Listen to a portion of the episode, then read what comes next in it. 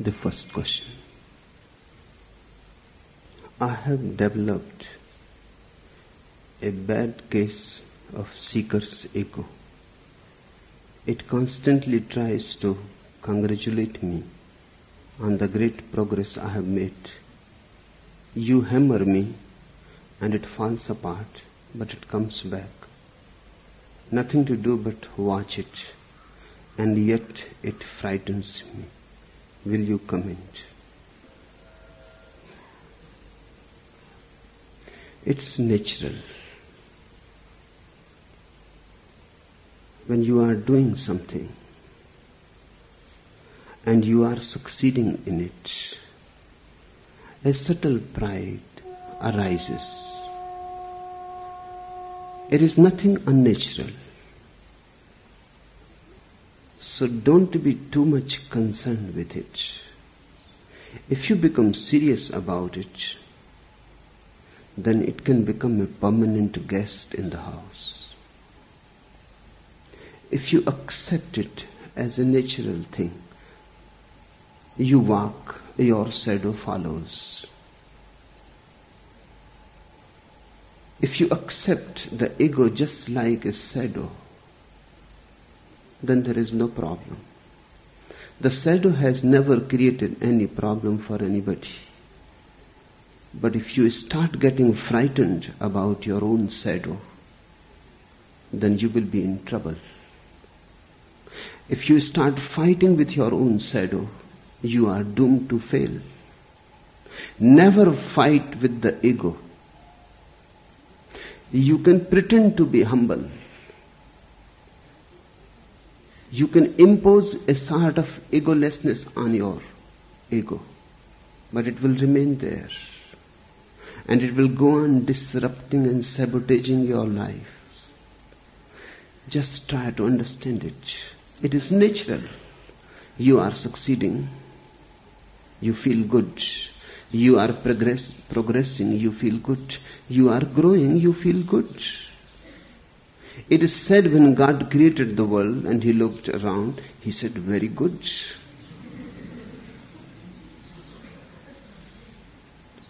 A beautiful thing I have done. Nothing wrong about it. You paint a picture, then you look from many angles. You feel good. You have succeeded in materializing something which was immaterial, a vision, a dream you have been able to bring to the world.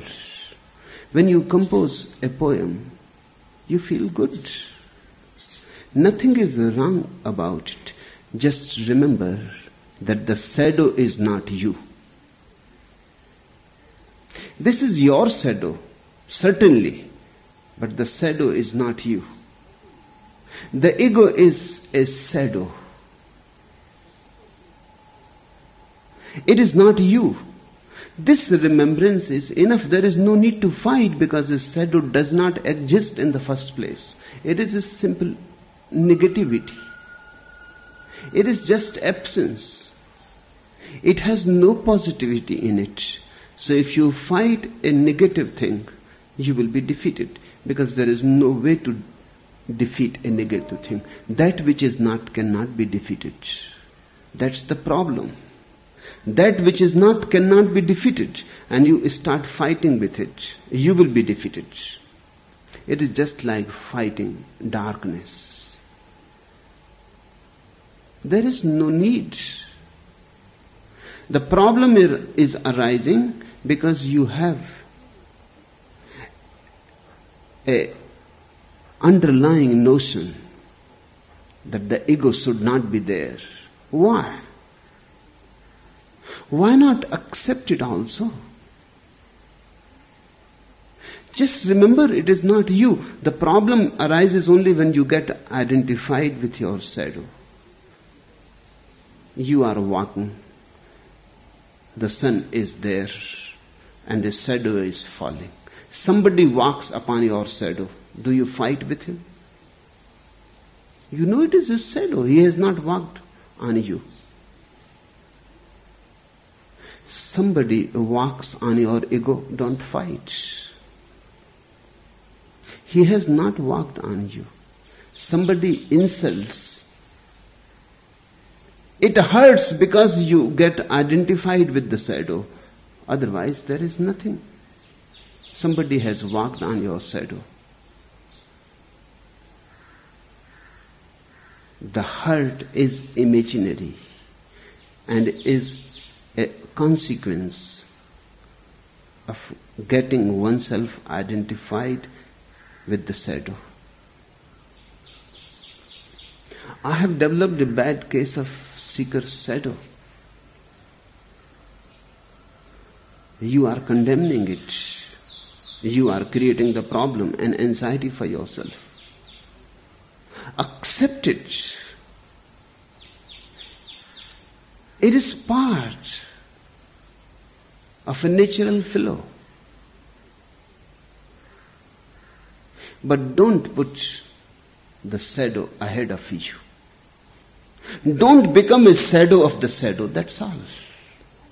You remain yourself. It constantly tries to congratulate me. Accept its congratulation and give a heartfelt thank you to it.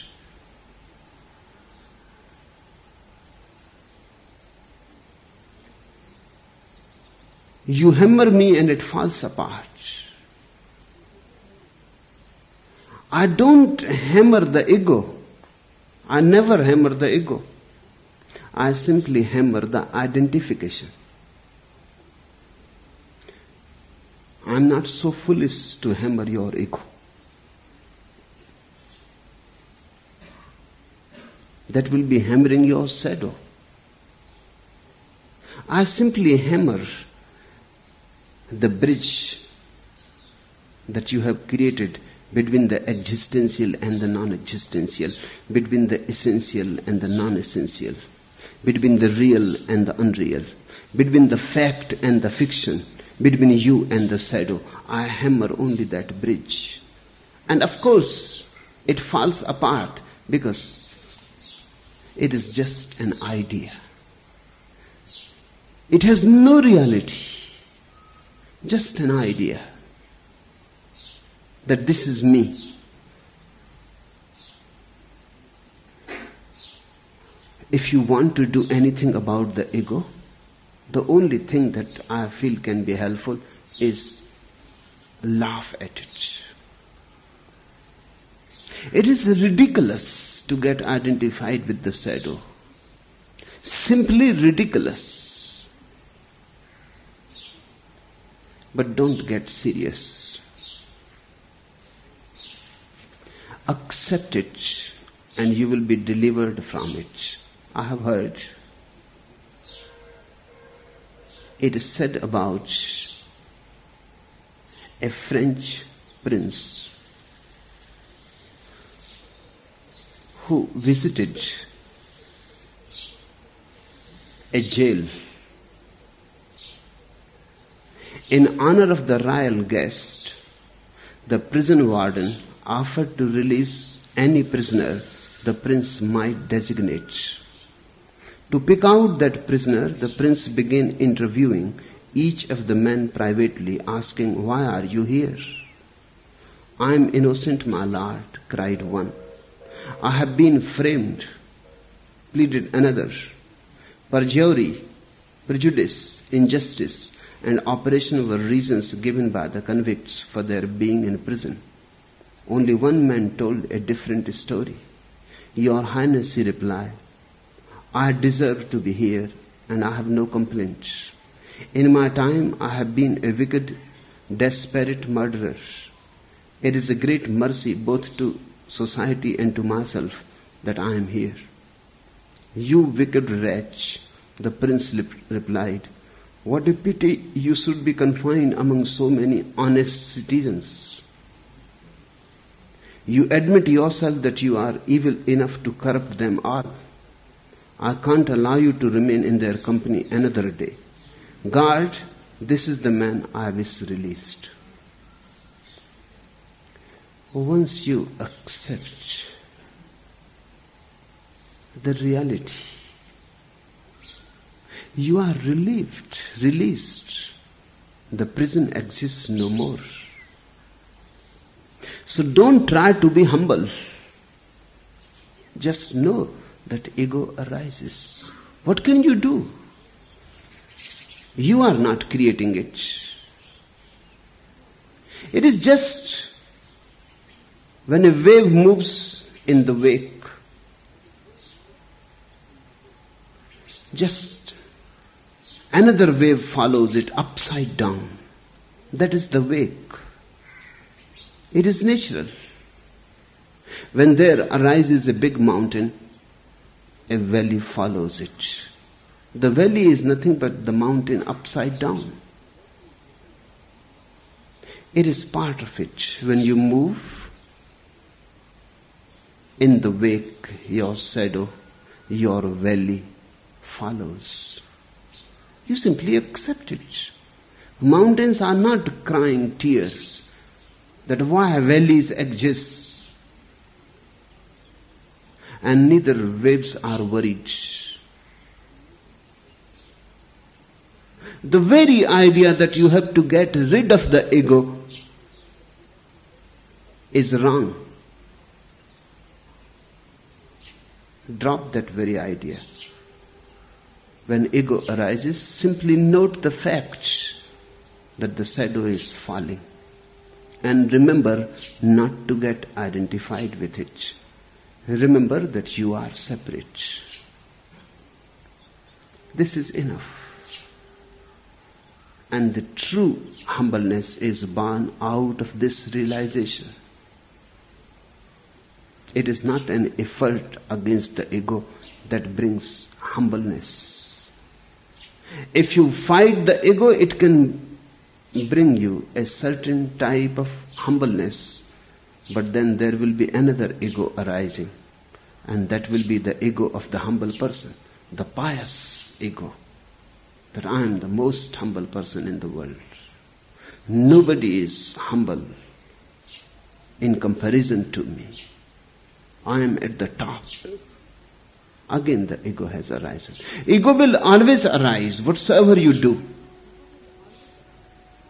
Doing brings ego Ego is the shadow of action.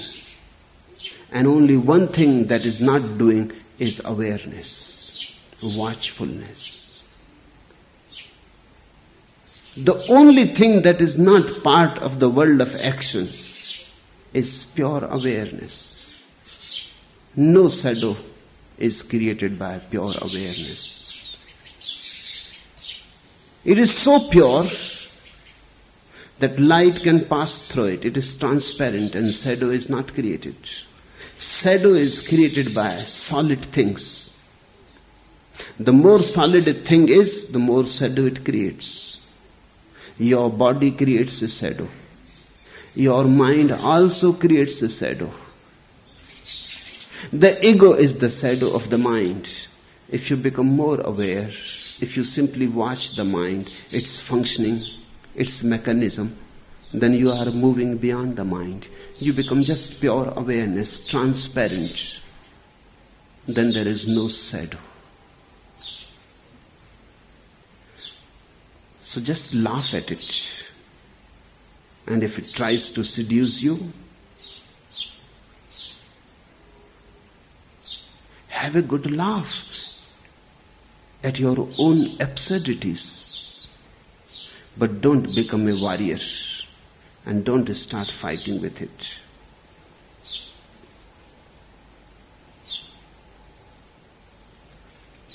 The second question, you say never to impose yourself on anyone else, yet you give sannyas to children who can't possibly make up their minds to take it.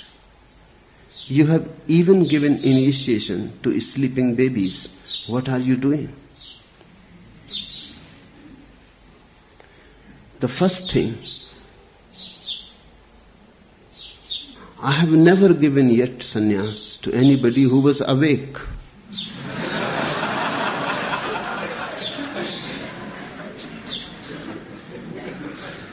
All are sleeping babies. Some are younger, some are older. That is immaterial. What does it matter? A baby of seven months or an old man of 70 years. Sleep is the same.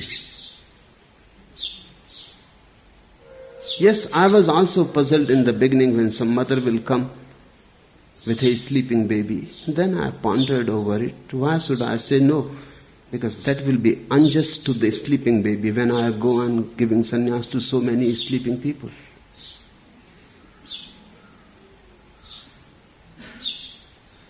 So I decided to give sannyas to babies. Another thing, they may be asleep but they are more innocent. And innocence can receive sannyas in a deeper way than cunningness, cleverness. You are also asleep. The only difference is you are more cunning.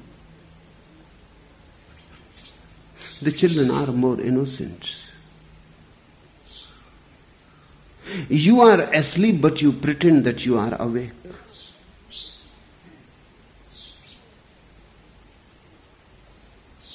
It happened, a friend came to see Albert Einstein. He had not seen him for two, three years. A baby was born to the friend's wife, and they brought the baby also. Just seeing Einstein, the baby started crying and became very much afraid and wanted to escape from there. The father and the mother felt a little embarrassed, but Einstein said, Don't be disturbed by it. In fact, he is the first person who has told his views about me so clearly.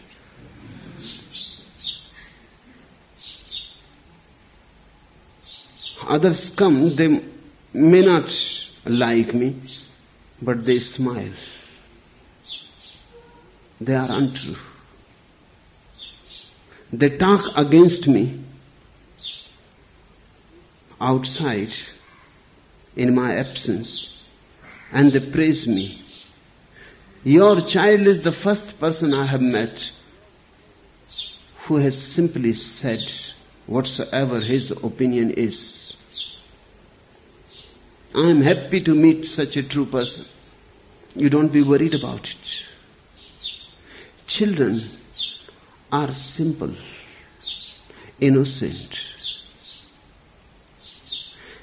And sannyas is something which can be received only in deep innocence. The more you grow in experience, the more cunning you become. Then even when you take sannyas, it is not a jump. It is a calculated step. You think about it. You ponder about it. You think far and against, pro and con. And then you think that it seems beneficial. Or you think it doesn't seem beneficial. Then you decide. Your sannyas is a conclusion. A conclusion is always of the mind. Only few people there have been who have taken sannyas without thinking.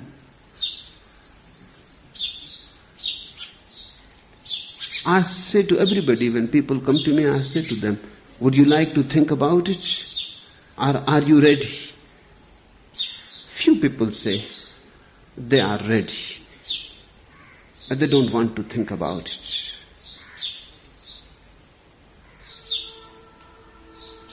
Then it is reaching to a deeper level of your being.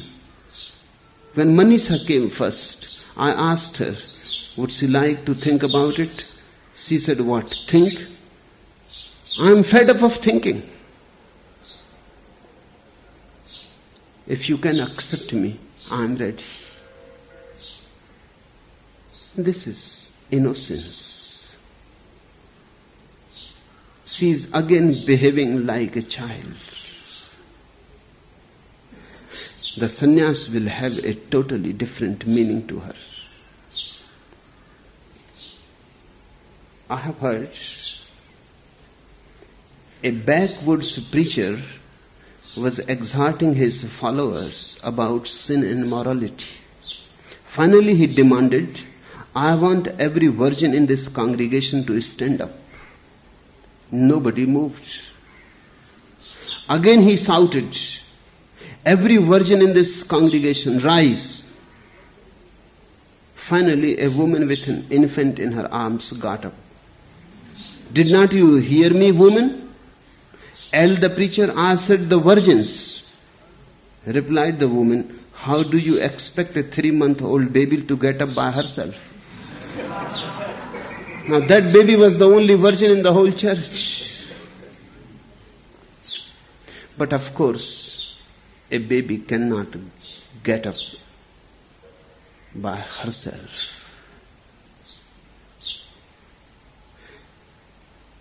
When somebody brings a child to me for sannyas, many times I say no. I say wait a little. Unless I feel that the child is ready, of course the child cannot come by himself.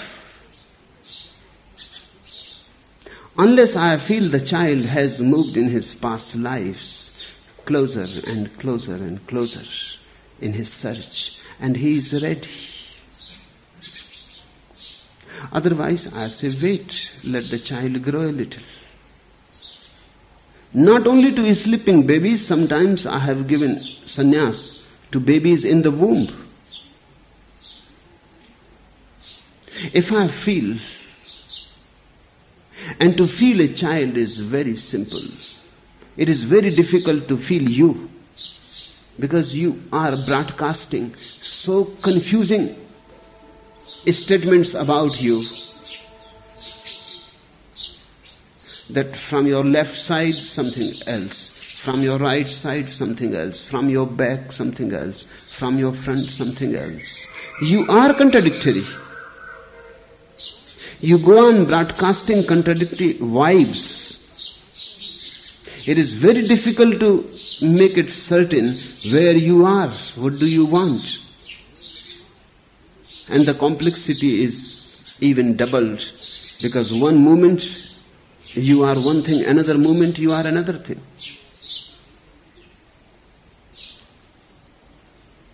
Like a chameleon, you go on changing your color. A baby is simple, has one taste, has one color. If I feel, if the vibes show me that it will fit with his life pattern in the future, only then I give sannyas. And one thing more has to be understood. My sannyas is not in any way imposing something on you. It is simply conferring freedom to you. By giving sannyas, I am not giving you an ideology. I am just giving you courage to get free of all ideologies.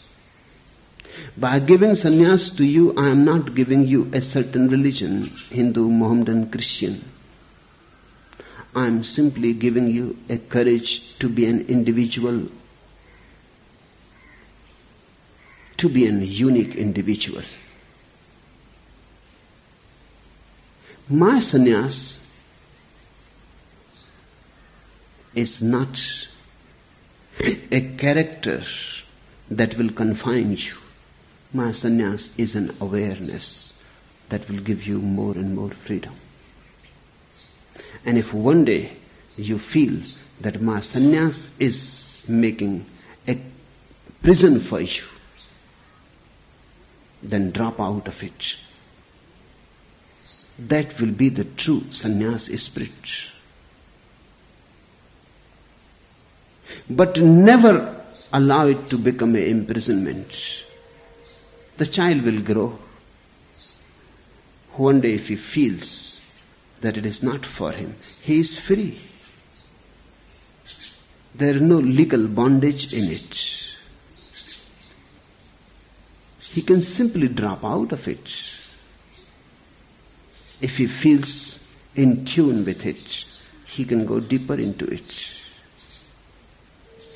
I have no ideology to teach to you. I am not a teacher at all. That's the difference between a teacher and a master. A teacher has an ideology. He tries to condition your mind. He wants to give you certain concepts. A master simply wants to uncondition your mind. He does not want to give you any concepts. He wants to give you clarity of vision. So if you are thinking that by becoming a sannyasin, you have attained to all the answers of life, you are completely missing me. I have not given a single answer to you. I may have provoked many questions in you, but I have not provided any answers. I may have filled you with deep wonder about life. I may have awakened you towards the grandeur, grandeur of reality. But I have not given you a philosophy.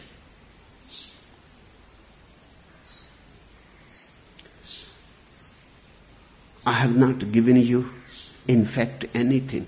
I may have taken away many things from you. I am not giving you new clothes. I am giving you nudity. I would like you to move towards truth naked, naked of all theories, concepts, philosophies. A naked human being with an innocent heart, with a deep courage, looking at life as it is, not projecting any idea of one's own. So my sannyas is not like a baptism that you become a Christian. Or the thread ceremony that you become a Hindu. You don't become part of any organization. I have none. By becoming a sannyasin, you simply come in tune with me. You simply start moving with me. You simply allow me to take you to the truth that I have seen. You simply allow me to take you to the open sky where I have found something which satisfies utterly. And a child is more capable of that than an old man.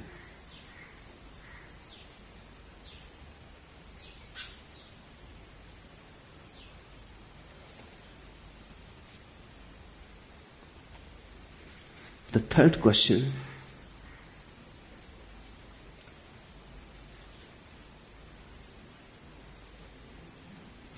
I am a professor of psychology. I have studied and taught conditioning. Can anybody avoid conditioning or not be being conditioned by you? It depends on you. You can be conditioned by me, but I am not conditioning you. Let that be absolutely clear. You can be conditioned by me. If you are listening only through the mind, you will be conditioned.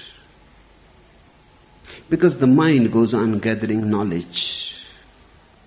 The mind is very suggestible,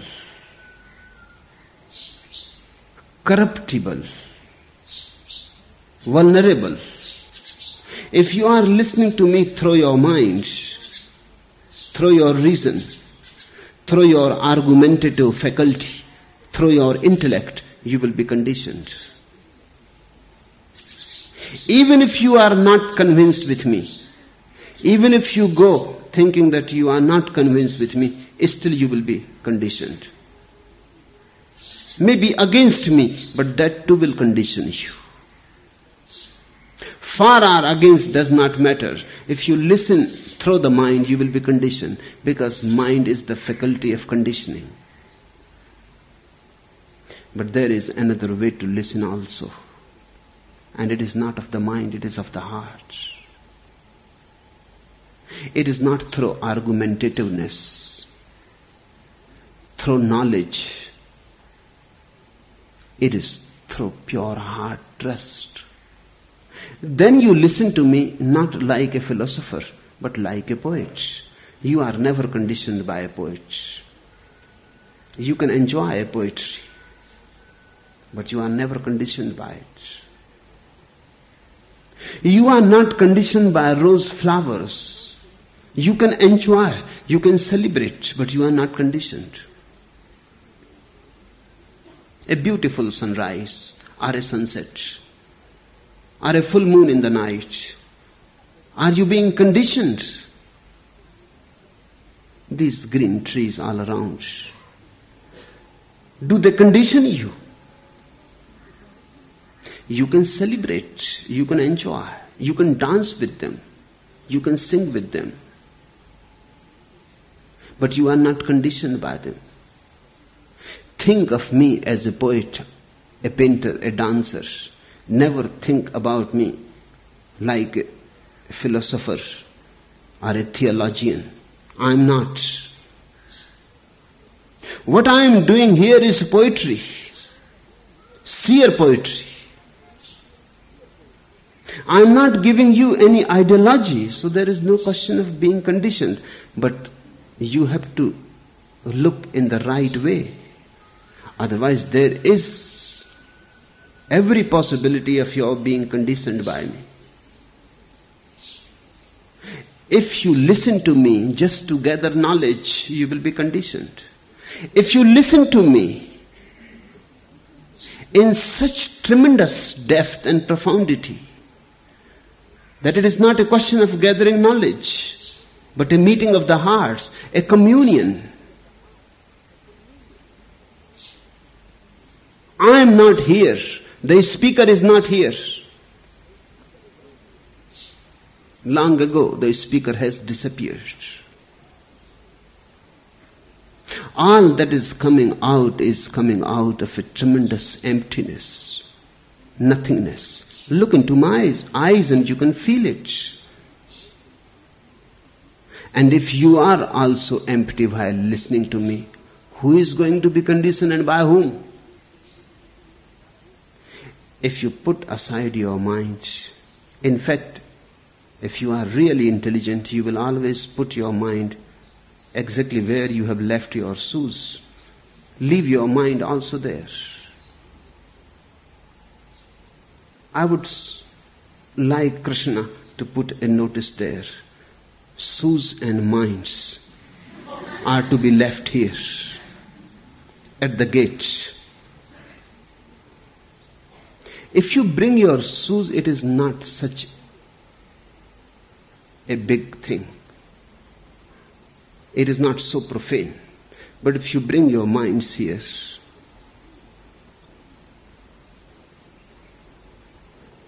then you never come to me. Minds are conditioned, always conditioned. They are ready to be conditioned. Minds are biocomputers. They go on absorbing whatsoever is heard. It is a mechanical thing. Put the mind off while listening to me. Be a heart, love, trust. Listen to me in deep emptiness. Don't be there. I am not here. You don't be there and then something will happen. Something will transpire between me and you. between two nothingnesses, the river of truth starts flowing. And it is never conditioning. It is always unconditioning. It will wash your whole being. It will give you a shower. It will cleanse you, purify you. The questioner says, I am a professor of psychology. That's a problem.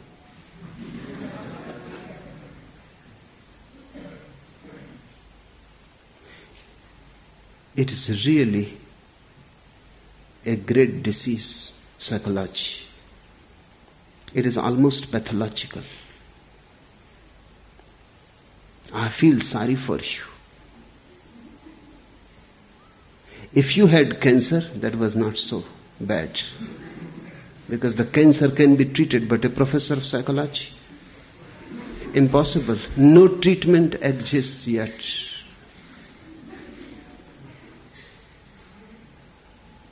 Because this disease called psychology is so invisible and so subtle that it is very difficult to operate upon it. The professor of psychology means one who has been conditioned so deeply that he does not believe that he exists. He believes only in body and mind. He does not believe in the soul. He does not believe that really there is anything transcendental to the mind. And I am saying, leave your mind where you leave your shoes. How a professor of psychology can do that? Because if he leaves the mind where he leaves his shoes, he will have to sit there. He cannot come here. Because he believes only in the mind, nothing beyond it.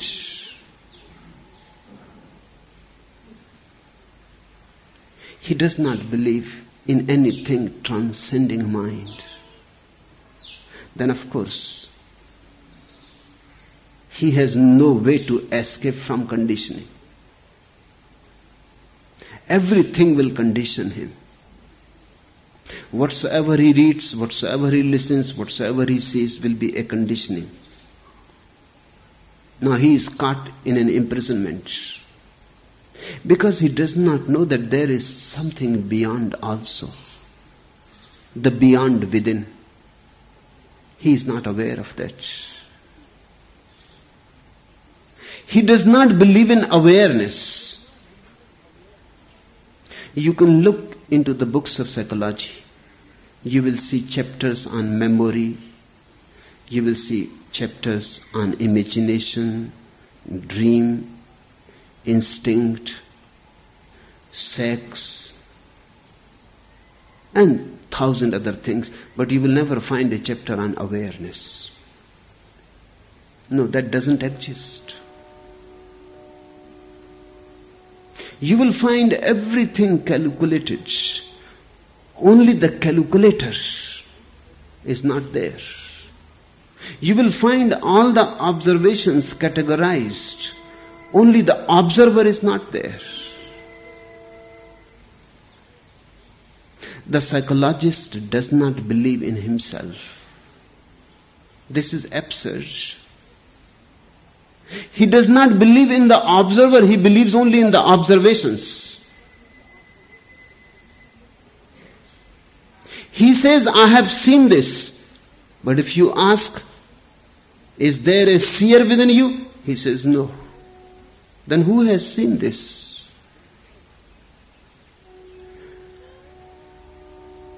The very name psychology is a misnomer. Because psyche, from where the word comes, means soul.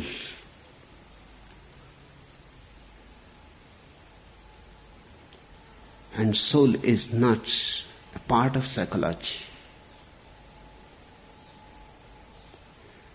the name should be changed. it is not the right name for it. Psychology either has to find a soul or has to drop the very name of psychology. And if you are just a student, the disease is not very advanced. But if you are a professor, then you have gone beyond the point of return. It is very difficult for a professor to relax back, to see things again as they are. He knows so much. He has accumulated so much knowledge. So many screens are there on his eyes. It is difficult to find more blind people than professors. I have been a professor, that's why I say so. I know. I know from within. I have lived with professors for many years. They are the most unintelligent people in the world. Even a farmer in a village seems to be more intelligent because more responsive to the reality. A professor never responds to reality. He is always reacting out of his knowledge. So, whatsoever I am saying, the professor will be interpreting it in his own ways. Right now, Whatsoever I am saying, he will be interpreting and classifying, and he will be saying yes or no. And he will be classifying me to what school this man belongs to, to what ideology, what he is talking about. He is not listening. It is very difficult for a professor to listen. He is so full of inner noise, inner chattering. The noise is so much that nothing enters in him.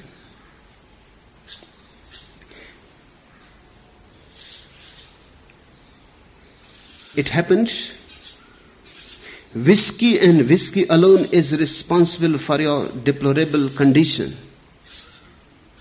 The judge admonished the drunken prisoner. He was a professor maybe a professor of psychology.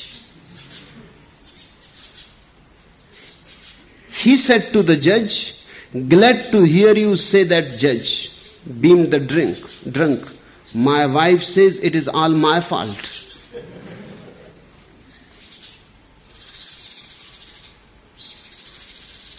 If you have a certain idea in the mind, that idea will function as a nucleus.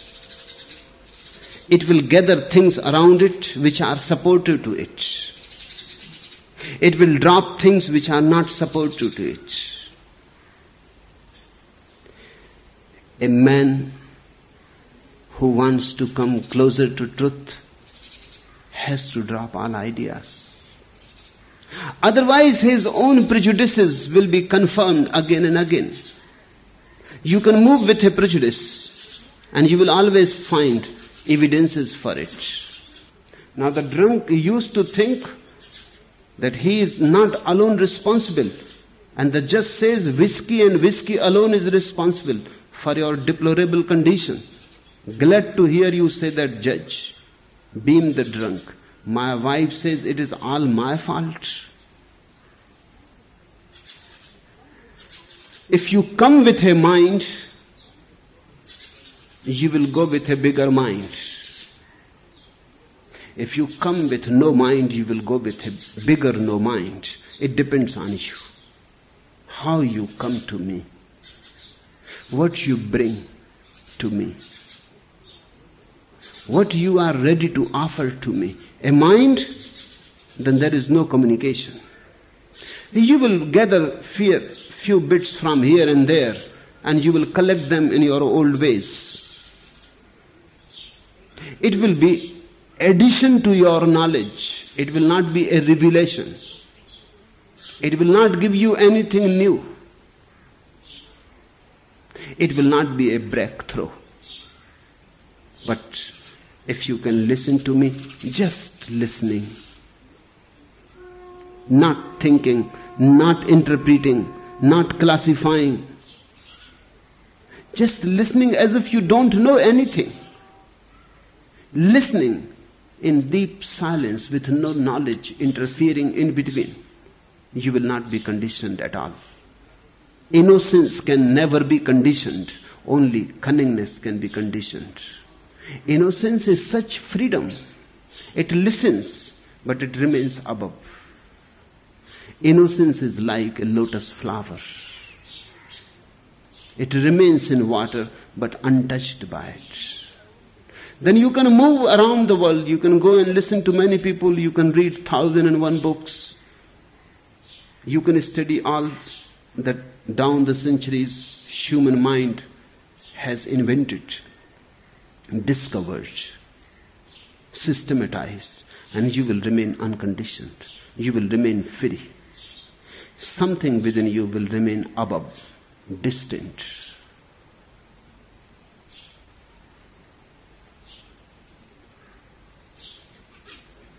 A habitual drunk staggered up to the front door of a home late one night and kept loudly rapping until a lady in pajamas came to answer. Pardon me, ma'am, he lisped. This is an emergency. Can you tell me where Mullah Nasruddin lives. Why? she exclaimed. You are Mullah Nasruddin yourself. I know, I know, he replied. But that still does not answer the question. Where does he live?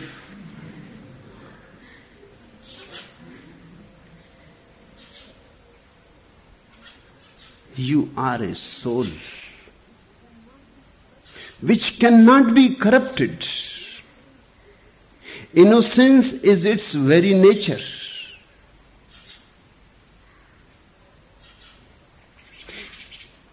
It is just like the sky. You see clouds come and go, and the sky remains just the same. It is not corrupted by the clouds. Dust storms arise and settle back. The sky is not corrupted by dust storms. How many things have not happened under the skies? Millions of things have happened. Nothing has corrupted it. It remains pure. The inner sky is also pure, just like the outer sky. Thousands of things go on happening, but the innermost core remains virgin. There is no way to corrupt it. That's why I say if you are too much addicted, drunk with psychology, then it will be difficult to understand what I am saying. But if you can put aside your head for a while, if you can behave yourself for a while, if you can approach towards me directly, immediately, then you will listen what I am saying. You will understand what I am saying. But you will not be conditioned by it. You will remain free. That is the beauty. A Buddha has not conditioned anybody. A Jesus has never conditioned anybody. If people are Christians and have become conditioned, that is their choice. You cannot throw the responsibility on Jesus. If people have become Buddhists and have completely forgotten about Buddha and go on only talking about Buddhist doctrines and dogmas, that is their responsibility. Otherwise, Buddha has not conditioned anybody. These people come to free you. They bring freedom. They bring purity. they bring innocence. But the ultimate result depends on you.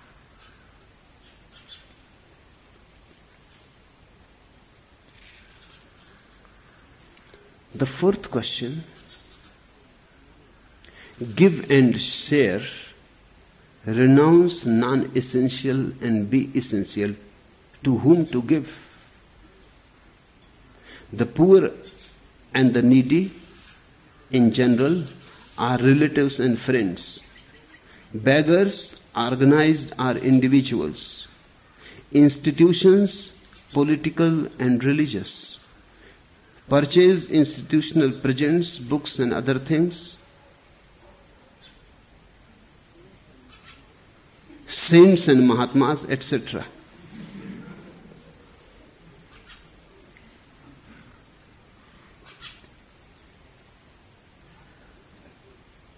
I give you poetry, you immediately translate into prose. I have been simply saying sayer. You ask with whom?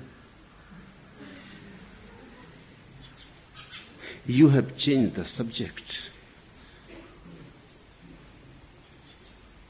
Mullah Nasruddin was talking to a woman and saying great things, was getting very romantic, and was saying that your eyes, never, never, they have happened before, and your face, it is just like moon,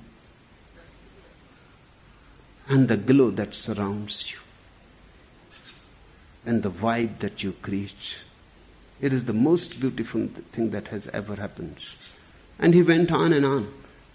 And of course, as women are very practical, the woman asks, Are you going to marry me, Nasruddin? Nasruddin said, Please don't change the subject.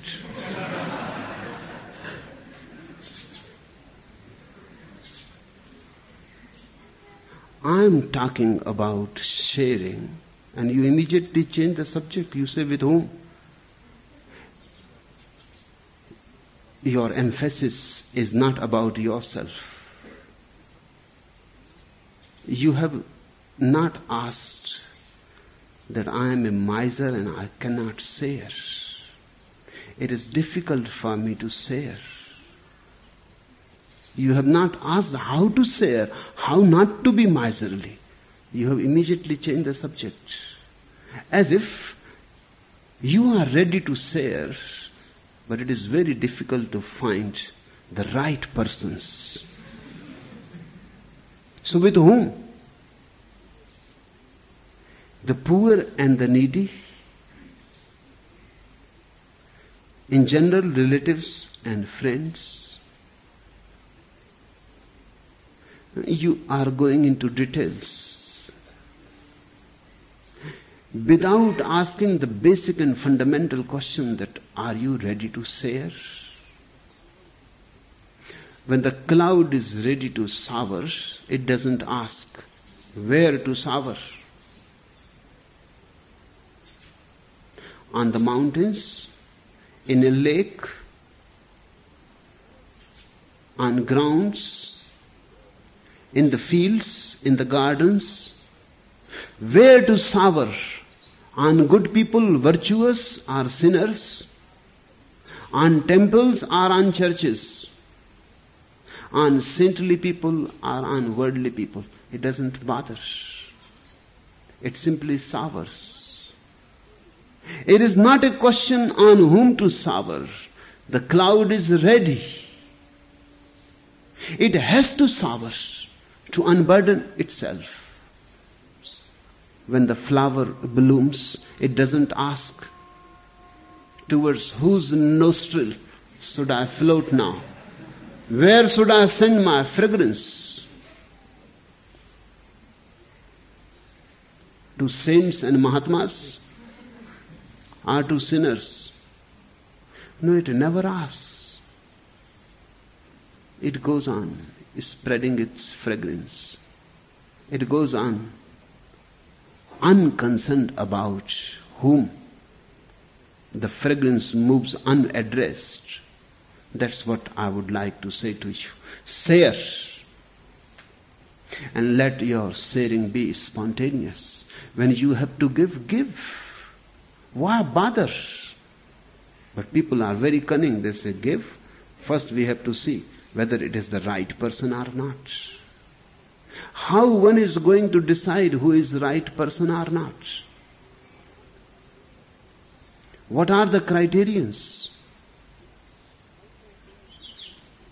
How you are going to decide who is the right person? A person may be poor, but may be a criminal. So whether to give him or not.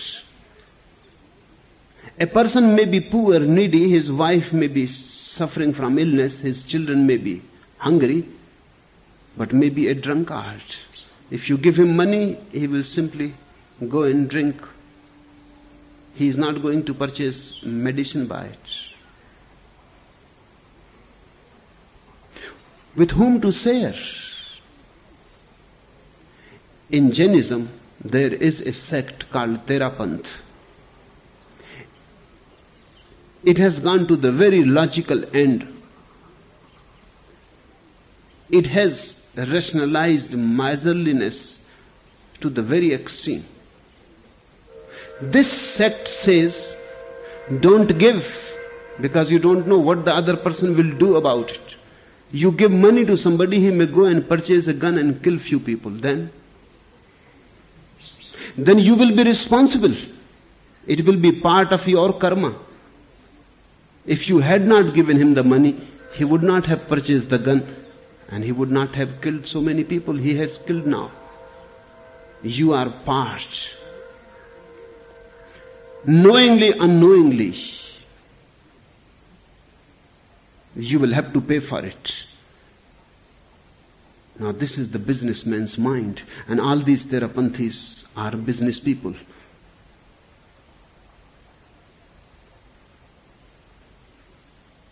Don't give.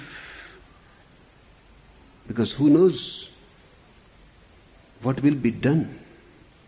What will happen out of it? They say if a person is dying by the side of the road, thirsty, crying and asking for water, you just go on your way. Don't be distracted by him. Because if you give him water and tomorrow he kills somebody, then or goes and steals something from somebody, then you will be part of it.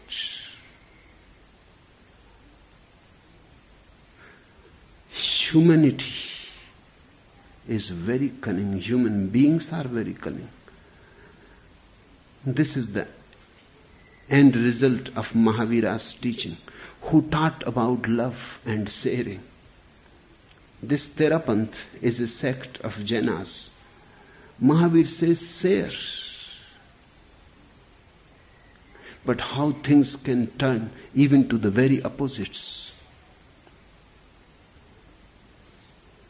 And it is appealing, it is rational, it looks right. Then these Terapanthis say if somebody is poor, he is poor because of his past karmas.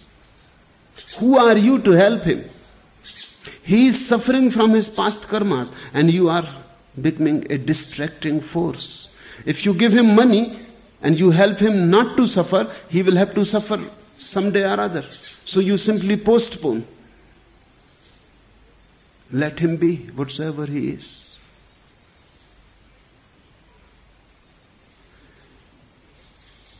If you want to share, you will never ask these questions.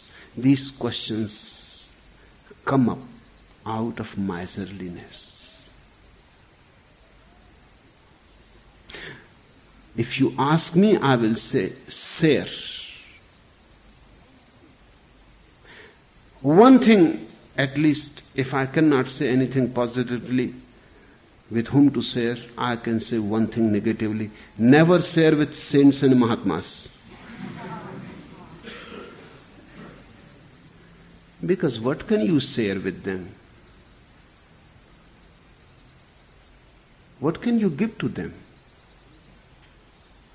if they are really saints and Mahatmas, they are in tremendous bliss. You cannot give them anything. You can beg something from them. You can tell them to shower something that has happened to them. You can receive. You can be the receiving end. You cannot be the giver.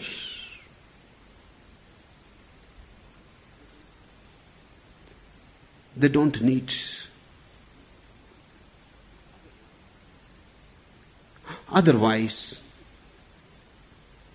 keep it as a simple remembrance that whenever there is any situation in which you are asked to share and you can share, you have something to share, share.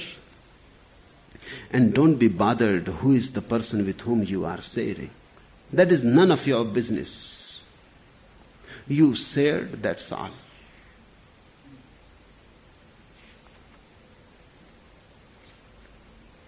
And it is always beautiful whether you share with a sinner or you share with a pious man, whether you share with a criminal or you share with a very respectable citizen, it is always beautiful. It will always give you tremendous joy. It is not the question what happens afterwards. In the very sharing, you have enjoyed a climax of being a Jewish couple were honeymooning at Niagara Falls. The boy's money ran out after a week. But he and his bride were having such a good time, they wanted to stay longer. So he wired his father for more money. His telegram read, Dear Dad, it is great here. Want to stay longer? Please send money. Love son. The father wired back, Dear son, it is great anywhere. Come home. Love dead. It is great anywhere. Love is great. It is not a question of whether you are near the Niagara Falls or in the Himalayas. Love is great everywhere. Yes, anywhere. Sharing is great. With whom you share is irrelevant. I know your mind will always find ways not to share. Avoid those tricks of the mind. You have to share. You should be happy whenever you can find an opportunity to share.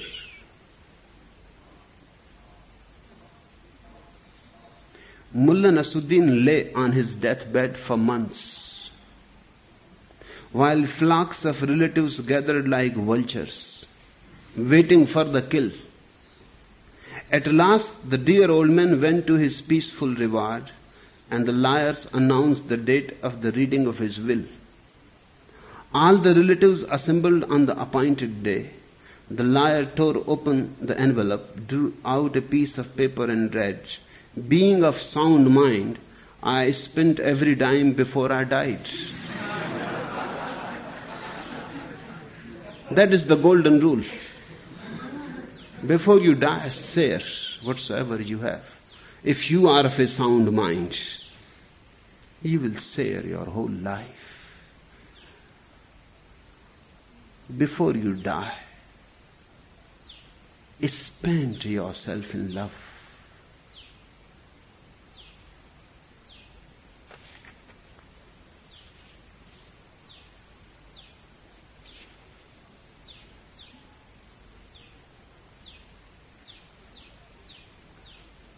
The fifth question Are you holding my rope? Does that scare you? I have told you one, told you one story. The question is concerned with that story about the botanist who lowered his son with a rope round his waist into a deep valley in the Himalayas. It was difficult to reach in any other way to the flowers that were flowering in the valley. The father was, of course, afraid, scared. The child was enjoying. Hmm, it was beautiful adventure. He was thrilled. But the father was afraid. The child reached down. He plucked the flowers. The father shouted from the top. Are you okay, little one? Are you not afraid? The child laughed. The whole valley echoed his laughter, and he said, Why should I be afraid? When you, my father, is holding the rope, why should I be afraid? The questioner asks, Are you holding my rope? Does that scare you? Now, this is a totally different situation. In the first place, I am not holding any rope.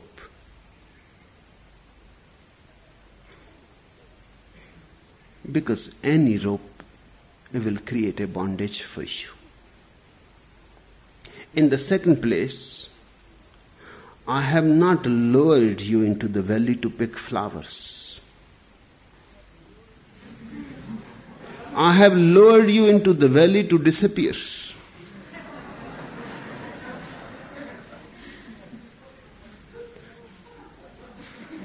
You cannot look back and you cannot look at the top and say that the, you are holding the, the rope. Even if I managed to give you the notion that I am holding your rope, it is all false. It is just a trick to lower you down. There is no rope.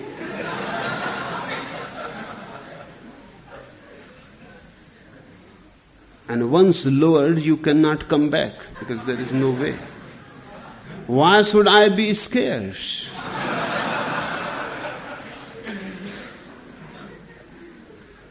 And it is not a question of picking some flowers there, it is a question of disappearing completely. I am sending you towards nothingness. I am sending you towards ultimate death. Yes, in the beginning, I pretend that I am binding a rope around your waist, this mala, etc.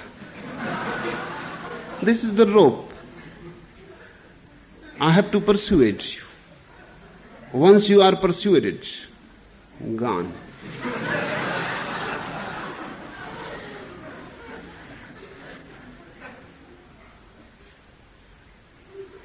My whole effort is to help you to disappear.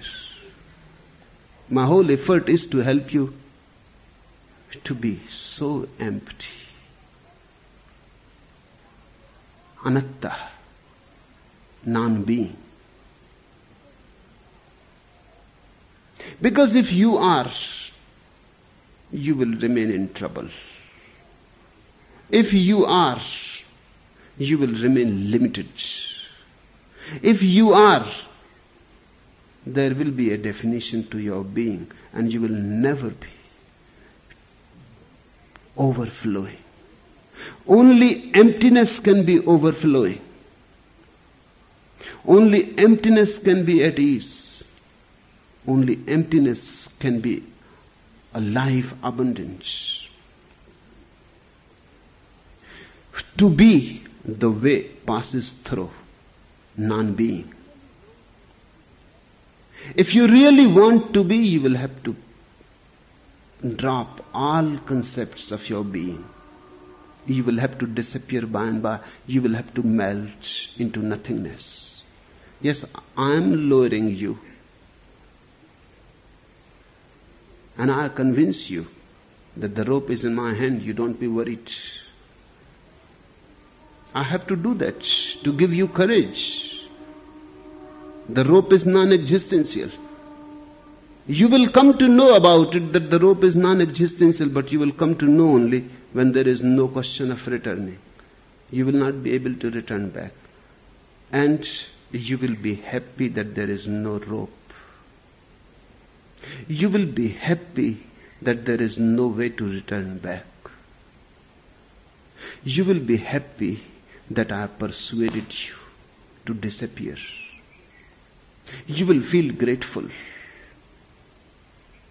eternally grateful. Right now it may be difficult to understand what I am saying. You are the trouble, you are the anxiety, the anguish. You are the disease. In total health, you will not find yourself the total health is a zero experience. That zero experience is what religious people have called the God experience.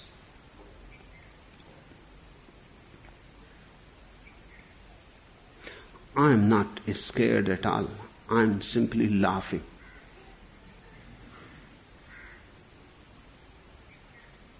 And the day you will understand, you will also be not scared. You will also laugh from the valley, and the valley will re echo your laughter.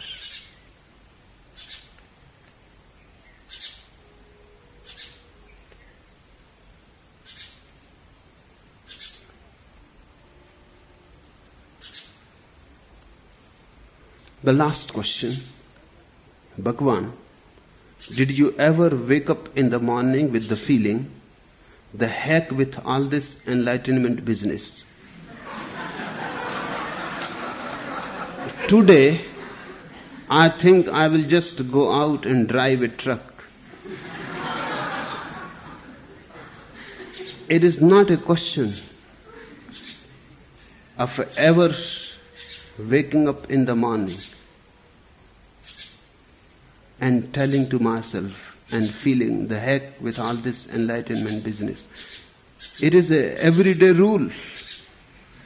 Every morning I say to myself, the heck with all this enlightenment business.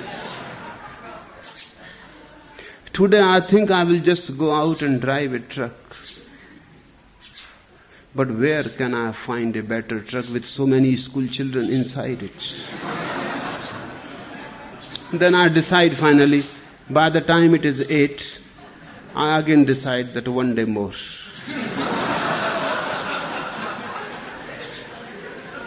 Enough for today.